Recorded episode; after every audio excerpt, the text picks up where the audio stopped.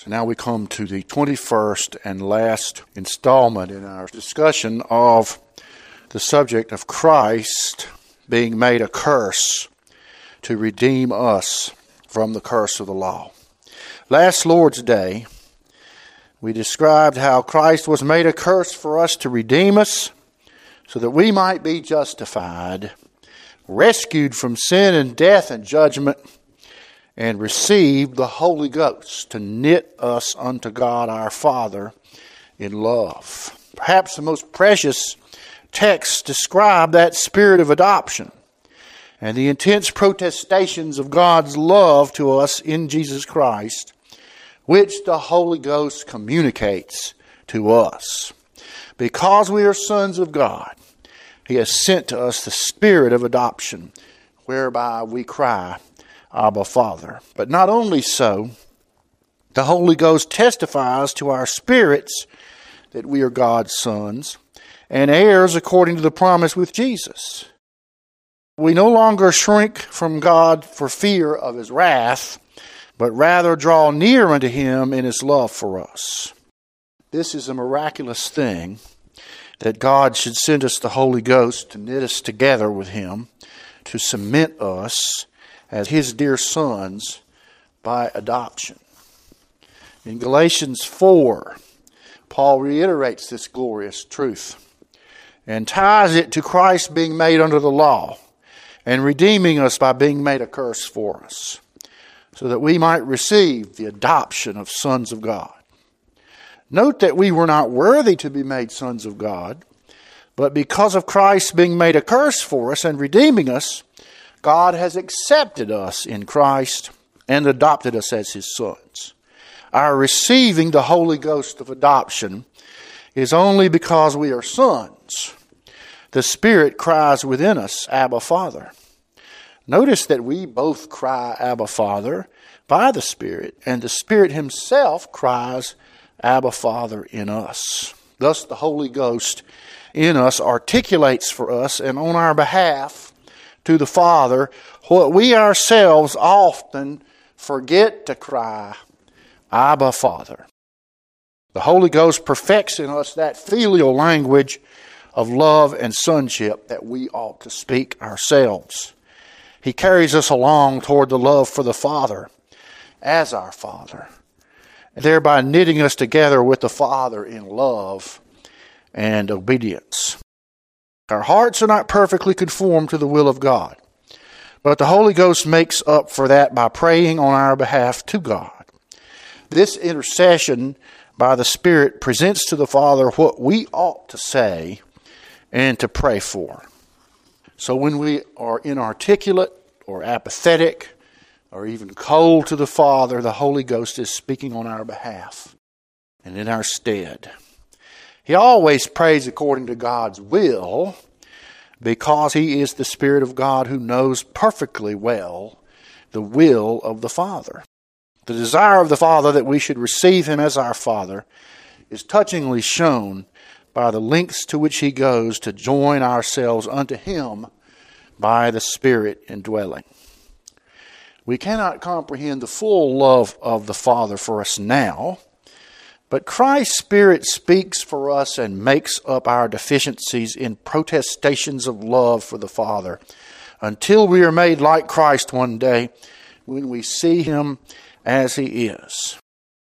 Scriptures tell us that the indwelling of the Holy Ghost is the down payment, the earnest, the deposit to us, guaranteeing the final redemption of our bodies. Not only are we redeemed from sin and hell and death now by the blood of Christ, but we have the sure promise that one day He will raise us up unto eternal life in perfection and glory with Him. It is by the Holy Ghost that we know that great love for us. He communicates its infinite depth and reach and size, that we may know the love of Christ, which passeth knowledge that we may be filled with the fullness of God. This knitting together of God and His people by the Holy Ghost is miraculous. Nothing can compare to it in our earthly lives. None of us can do such a thing to cement our earthly loves with others. But God is so determined that we should love Him and trust Him and know His love for us. That He gives us His Spirit to dwell in us, to work, to speak, and to love us up close and personally inside of us, and to generate a love in our hearts unto God as our Father. Oh, that we would be completely captured by the love of God for us, especially as we partake of Christ's celebration around the Lord's table each Sunday. Oh, that we might live forever in that love and glory which we have only barely begun to grasp and understand and rejoice over. And so our text, as always, has been Galatians 3 at verse 13.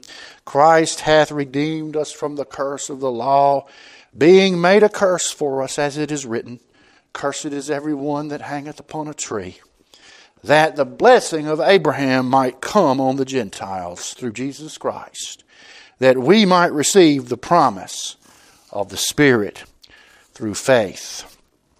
Christ urges his people to rest and rely upon his promised kingdom that is to come one day.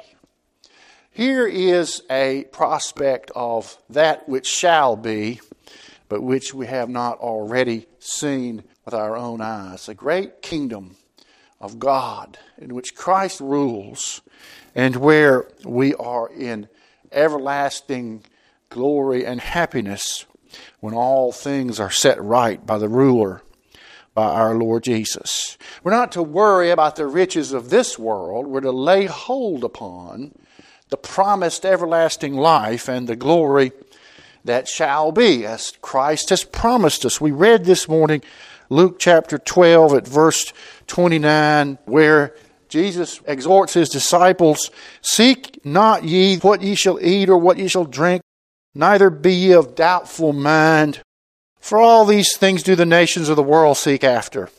And your Father knoweth that ye have need of these things, but rather seek ye the kingdom of God, and all these things shall be added unto you. Fear not, little flock, for it is your Father's good pleasure to give you the kingdom. Sell what you have and give alms. Provide yourselves bags which wax not old, a treasure in the heavens that faileth not, where no thief approacheth, nor moth corrupteth. For where your treasure is, there will your heart be also. I remember once hearing a sermon by J.P. Macbeth in which he talked about the moth, where no moth corrupteth, and he made this image of moths, they get into the clothing and they get into the chifforobe and they get into the closet and they eat away at the clothing until you take it out and it's got all these holes in it. And he said something funny about they don't even have very big teeth, and yet the moths get into everything and ruin it. And nowadays, of course, we have all kinds of poisons and whatnot. My grandmother used to put mothballs in the closets. When you went to her house, everything smelled like mothballs because she sort of overdid it, but I think she probably managed to beat back the moths. There's a treasure which the Lord has promised us, and it's a treasure that the moths can't eat up, and it's also a treasure that the thieves can't cart off, can they? And it's also a treasure, as Peter says, that does not fade away or run out. Everybody wants a treasure, everybody wants an inheritance, but then they get it and they blow right through it before they know it. And they're back down to the Velveeta and the oatmeal, as they put it, before they can even realize what they've done. But you see, the treasure which the Lord has promised His people never runs out. And it never is taken away, and it'll be with us for all eternity. But notice he says, Fear not, little flock, for it is your Father's good pleasure to give you the kingdom. Now, these disciples, they were all about the kingdom, weren't they? But they had too restrictive a notion of what the kingdom was. Jesus said that your Father, it is his good pleasure to give unto you the kingdom. The good pleasure of the Father towards his people. What a glorious thought that is, that He delights to give His people good things. And what could be better than the kingdom of Christ? Therefore, we ought to lay up a treasure in heaven. That is, in the situation in which the kingdom will be entered into, like we are sending forward an investment, as it were, but rather that we should so focus upon the kingdom that is to come and the promise of everlasting life that Christ has given us that we feel it is something that is so sure it should be invested in.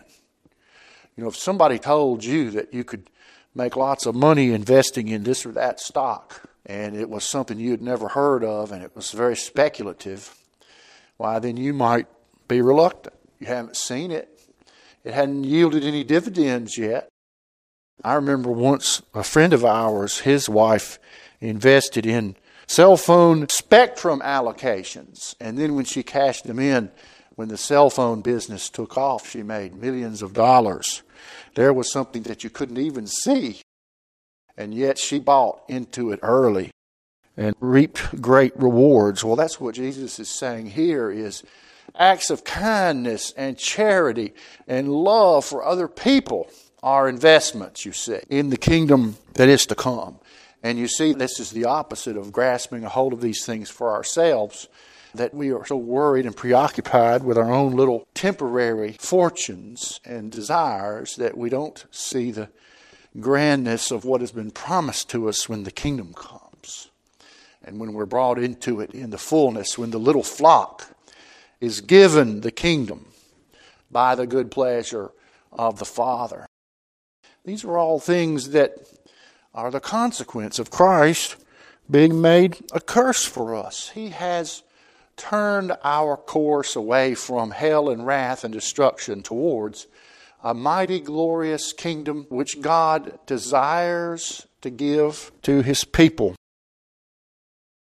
There are so many texts we could draw upon to express the promises that are to come, so we will draw upon only a few of them. We are, of course, clothed in righteousness. It is not a righteousness that is familiar to us. It is not a righteousness that's a result of our own good deeds. Look at Isaiah 61 at verse 10. I will greatly rejoice in the Lord. My soul shall be joyful in my God, for he hath clothed me with the garments of salvation. He hath covered me with the robe of righteousness as a bridegroom decketh himself with ornaments, and as a bride adorneth herself with her jewels. For as the earth bringeth forth her bud, and as the garden causeth the things that are sown in it to spring forth, so the Lord God will cause righteousness and praise to spring forth before all the nations. You remember, this is exactly what Galatians 3, what Paul said, was the promise that flows from Christ being made a curse for us. What? That we should receive the blessing of Abraham. What's the blessing of Abraham? The blessing of Abraham is righteousness imputed by faith. A righteousness which is laid on us, clothed upon us, if you will, by faith. This is the great promise of how the Lord will execute this promise in Isaiah 61. There is a robe of righteousness. It's Christ's manufacture, isn't it? There are garments of salvation. It is the blood of the Lord Jesus placed upon us. And these all are made available to us by faith because he was made a curse for us. So here is a great promise of God's righteousness laid upon us, imputed to us. And then notice that it goes further than that. It springs forth. He will cause righteousness and praise to spring forth before all the nations. There is a promise that God makes that one day all the world will see great righteousness. He'll see the Lord's righteousness displayed in his loved ones. This is a great promise that is made that is to be looked forward to. But then notice we are beloved of God, and He will proclaim it to the whole world one day. We see this in Isaiah 62. Isaiah 62 at verse 3. Thou shalt also be a crown of glory in the hand of the Lord, and a royal diadem in the hand of thy God. Thou shalt no more be termed forsaken, neither shalt thy land be any more termed desolate, but thou shalt be called Hephzibah, and thy land Beulah, for the Lord delighteth in thee, and thy land shall be married. For as a young man marrieth a virgin, so shall thy sons marry thee, and as the bridegroom rejoiceth over the bride, so shall thy God rejoice over thee.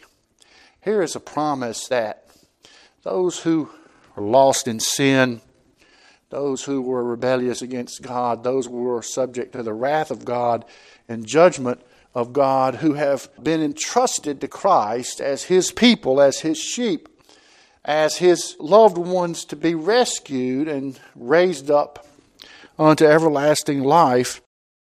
God describes this as if He has made His people a crown upon his head, as if he has made his people a royal diadem in the hand of God. Think about that, that he takes poor lost sinners in rebellion and enslaved to sin and with nothing beautiful in us to commend us to God, and he converts us into things of beauty and royalty which he then displays as his trophies of grace. And we're no longer termed forsaken. Our land is no longer desolate, but rather we are beloved. We're called Hephzibah. The Lord delights in us. The Lord takes us unto Christ as a bride, doesn't he? And you remember Paul in Ephesians 5 expands upon this theme, you see, that God rejoices over his people. Christ loved the church and gave himself for it, that he might present it unto himself a glorious church, not having spot or wrinkle or any such thing. This is what the Lord Jesus has done. He has taken poor lost men and converted them into his church and rejoices over his church, like a bridegroom rejoiceth over his bride. This is already, you see, come, and yet there is to be fulfilled in it that great marriage feast that we've been promised one day we shall partake of. We who once were aliens, children of wrath, now perfectly beloved of God. Because the Lord Jesus was made a curse for us to redeem us. Remember, Paul says that Christ loved the church and gave himself for it. Here is the means by which he beautifies his people to make us glorious in his sight, to rescue us, to cleanse us, to be Christ's spotless bride. Christ promised he will rejoice over his church. But then God, who ought to condemn us, God, who ought to condemn us for our sin, rather declares that we are justified for Jesus' sake, and then rejoices over us with singing. Look at Zephaniah chapter 3, beginning at verse 12. I will also leave in the midst of thee, that's speaking of lost Israel, an afflicted and poor people, and they shall trust in the name of the Lord. The remnant of Israel shall not do iniquity, nor speak lies, neither shall a deceitful tongue be found in their mouth. For they shall feed and lie down, and none shall make them afraid.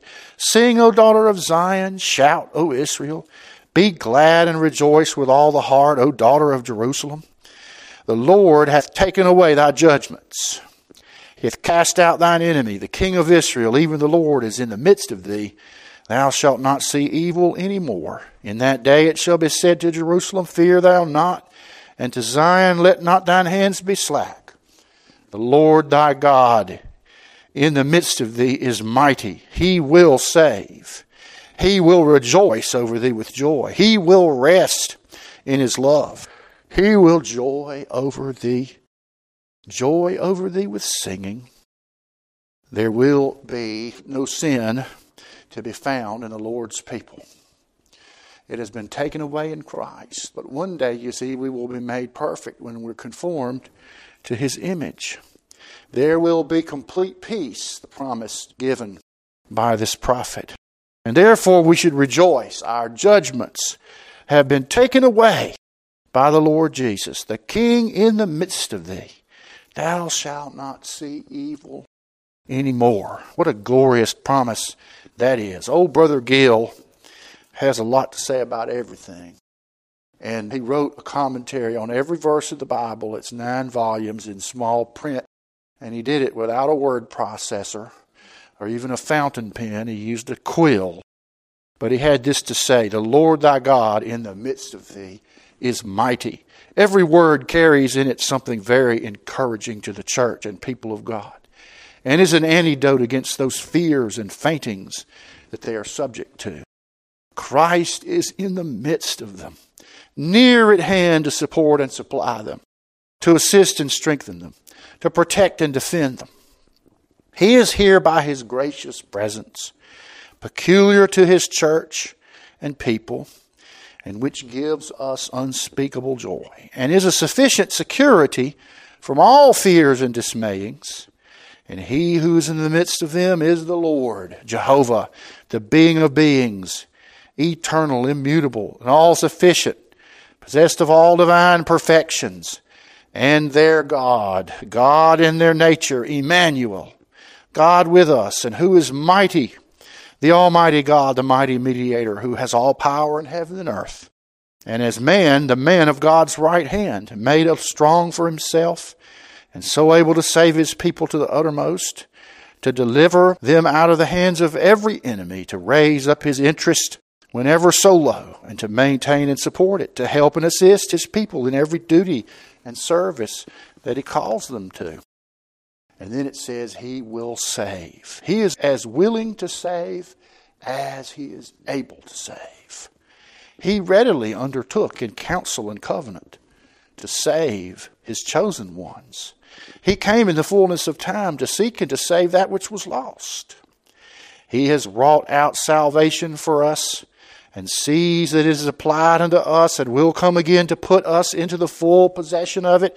He saves us freely, fully, and everlastingly. He saves us from sin, Satan, the law, hell, and wrath, and every spiritual enemy. Nor has the church of Christ anything to fear from any temporal enemy. And then he says of this, He will rejoice over thee with joy, with exceeding joy not to be conceived of or expressed. As a bridegroom rejoiceth over his bride, this will be the time of the open marriage of the Lamb with the church. And there will be strong expressions of joy on this occasion. Christ will rejoice over them to do them good. And there will be such singular instances of his goodness to them as will abundantly show the joy that he will have in them he will rest in his love. That is to continue in his love without variation or change. Nothing shall separate from it. It shall always remain the same. He will take up his contentment and satisfaction in his love. He will solace himself with it. It will be a pleasing thing to him to love his people and to show it to them. He will take the utmost complacency and delight in expressing his love by words and deeds unto us and not upbraid us with our sins, nor reprove, correct, and chastise us in his hot displeasure, nor say one word in a way of vindictive wrath, and he will make all others silent. Every enemy, or whatever is contrary to them, such is his great love to us. He will forgive us our iniquities, cover our sins, and in love to us cast them behind his back. The phrase expresses the greatness of Christ's love to his people, the strength, fullness, and continuance of it. The words seem to be wanted, therefore, more are added. He will joy over them with singing. There is an overabundance of joy in Christ's heart toward his people, and so a redundancy in his expression of it. He rejoices with joy and joys with singing which shows how delighted he is with his people, as they are his chosen, redeemed, and called ones, as they have his own righteousness upon them, and his own grace in them. They are his Hephzibah, in whom he delights, his Beulah, to whom he is married, and it is his love of complacency and delight which is the source of all the grace and glory that he bestows upon us. Now, we read this morning that beautiful text, Isaiah the 35th chapter. Talks about a wilderness and a solitary way that rises up with rejoicing because the Lord has been good to his people and he has restored all the land, and he has taken away all the evil and all the danger, and he's suppressed all the violence, and he's banished all the wicked. And then we get down to verse 9 No lion shall be there, nor any ravenous beast shall go up thereon. It shall be not found there, but the redeemed shall walk there. And the ransomed of the Lord shall return and come to Zion with songs and everlasting joy upon their heads. They shall obtain joy and gladness, and sorrow and sighing shall flee away. Here is the promise of the condition of the kingdom of God that we have been promised by the Father that He will give. It is His good pleasure to give unto His little flock. And then in Revelation 21, of course, we have that glorious description of the conditions that will be our lot when the New Jerusalem is brought to our presence. John the Apostle said this at verse 1 of Revelation 21 And I saw a new heaven and a new earth. For the first heaven and the first earth were passed away, and there was no more sea. And I, John, saw the holy city, New Jerusalem, coming down from God out of heaven, prepared as a bride adorned for her husband. And I heard a great voice out of the heavens saying, Behold, the tabernacle of God is with men, and he will dwell with them, and they shall be his people, and God himself shall be with them and be their God. And God shall wipe away all tears from their eyes and there shall be no more death, neither sorrow nor crying, neither shall there be any more pain, for the former things are passed away. And he that sat upon the throne said, Behold, I make all things new. And he said unto me, Write, for these words, these words are true. Do you see how this describes the New Jerusalem, where everything will be made right for God's people? There will be no more death. There'll be no more tears. There'll be no more pain. This is the promise that Christ makes to his people when he tells them, Fear not, little flock, it is your Father's good pleasure to give unto you the kingdom. Here is a glorious description of what that kingdom would be. And then a few verses later in Revelation 22, we read these final words And he showed me a pure river of water of life, clear as crystal, proceeding out of the throne of God and of the Lamb, in the midst of the street of it. And on either side of the river were there the tree of life, which bare twelve manner of fruits, and yielded her fruit every month, and the leaves of the tree were for the healing of the nations. And then look at this, and there shall be no more curse, but the throne of God and of the Lamb shall be in it, and his servants shall serve him, and they shall see his face, and his name shall be in their foreheads. And there shall be no night there, and they need no candle, neither light of the sun, for the Lord God giveth them light, and they shall reign forever and ever. There shall be no more curse, you see, when the kingdom comes, when we're ushered into it. No more curse. You know, Christ has redeemed us, has He not, from the curse of the law, being made a curse for us. And ultimately, you see, the Lord Jesus unwinds all the sorrow and pain and destruction and death and misery that came from the sin of Adam and Eve in the Garden of Eden all those millennia ago. He unwinds all that. He restores all things. He makes all things new. As Peter put it, we seek a kingdom, a world in which dwelleth righteousness. And this is going to be the hallmark of the Lord's kingdom that He has promised to us. There will be no more curse. I won't read what Gill said, but he goes on and on. He talks about the curse that was upon the land in Eden because of sin. He talks about the curse of the law which Christ has taken away from us, redeemed us from by being made a curse for us. Can you imagine the stark reality of the fact that this is a place and a time in which there is no curse, and it is ruled over by the Lamb who was made a curse at one time at Calvary in order to redeem all of his people from the curse, so that one day, you see, not only the curse of the law, but all judgment and wrath and trouble that our sin got us into with a holy God is rolled away, and even the curse that was upon the ground is taken away. And there is in the new kingdom, in the new Jerusalem, no curse at all, no more curse. We shall see his face. It promises here. We shall reign forever and ever with Christ, it says here. And in this, what the Lord Jesus promised, didn't he? He said, Fear not, little flock. It is my Father's good pleasure to give unto you the kingdom. You see, it's not just a kingdom that we are brought into, it's a kingdom that we are brought into and elevated to reign with Christ, to reign with the Lord Jesus. We're like the younger princes. We're the younger princes of the elder brother who is the prince of all the kingdom.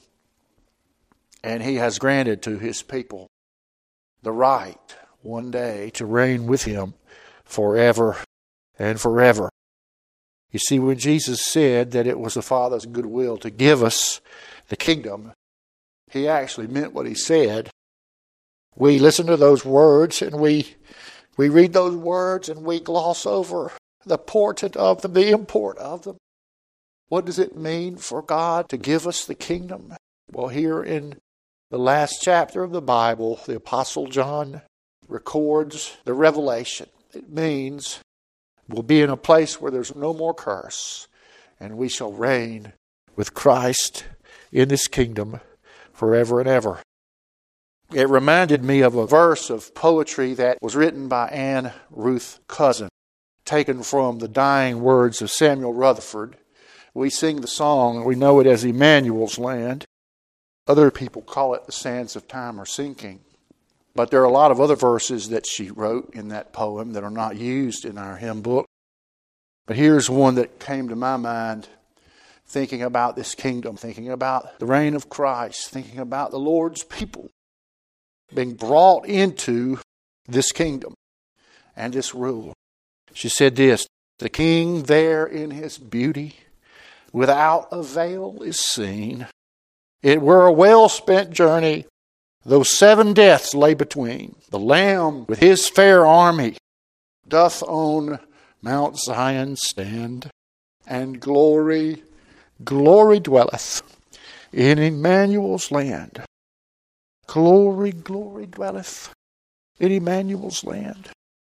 This is the final glorious end of Christ being made a curse for us to obliterate completely the curse of sin, judgment, and the law for his people, that we might be elevated to the heights of splendor with Christ in his kingdom, that with him and under him we might reign forever and ever.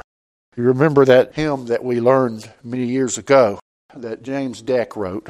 I like the verse that says, The gates of heaven are open wide. At his name all the angels bow. The Son of Man who was crucified is the King of glory now. We love to look up and behold him there, the Lamb for his chosen slain. And soon shall the saints all his glory share with their head and their Lord shall reign. This is the end of Christ being made a curse for us. That we should be saved, rescued, justified, redeemed, sanctified by the Holy Ghost, made adopted sons of the King of all glory, and finally one day brought into his perfect kingdom and reign with Christ forever and ever. And what we celebrate around this table is the means by which Christ accomplishes all these things, the means by which he accomplished it. He went to the cross and was made a sacrifice and carried away our sins in his own body on the tree that we might be justified, that our sins might be forgiven, that we might be cleansed from all unrighteousness. I'd like to ask Brother Witten if he'd give thanks for the bread that pictures the body of Christ broken for us. The scriptures tell us that on the night our Lord Jesus was betrayed, he took that bread and he blessed it and he broke it and he said, Take and eat. This is my body, which is broken for you. Do this in remembrance of me. Let's give thanks for the cup that pictures the blood of the Lord Jesus shed to make atonement for our sin. O oh God, our Father, we rejoice that you found in your dear Son a lamb who was suitable to be sacrificed one time for all to take away the sin of your people, to take away the sin of all who call upon you. Beg for mercy, Lord, as undeserving sinners. And yet you took the one who was perfect in all his ways, and he became flesh for us, that he might have a body in which you might judge our crimes. And he shed his precious blood on Calvary's tree to make atonement for us for the remission of our sins, he said to his disciples. And we thank you that he didn't pay any attention at all to what their notions were of what he ought to do and say. But he set his face like flint to go to Jerusalem to be that sacrifice, so that he might redeem all of his people, so that he might take away the curse of the law from us, from off our backs, so that we might be raised up in glory and honor not for anything we did, but because of what Christ did for us. We thank you for that blood by which he executes the new covenant, so that you might indeed not remember against us our sins anymore. And we thank you that one day you will put us in that glorious place where sorrow and sighing have fled away, where there's no more curse, where there's no more death, no more sorrow or pain, but in the New Jerusalem, in the kingdom that will be where we will see our Lord Jesus face to face, where his name will be written in our forehead, and where we shall reign with him forever and ever. We thank you for this feast that he left us and for what it symbolizes and for the promise that it extends to us throughout all eternity, we pray. In Jesus' name, amen. The scriptures tell us after they had supped that Christ took the cup and he blessed it and he said, Drink ye all of it. This cup is the new covenant in my blood for the remission of sin. Do it as often as ye do it in remembrance of me. And the scriptures tell us that as often as we eat this bread and drink this cup, we do preach the Lord's death until he comes. Let's stand and sing number 191 with Jesus in our midst. Call your attention to the last verse. Soon shall the night be gone and we with Jesus reign. The marriage supper of the Lamb shall banish all our pain. Number 191.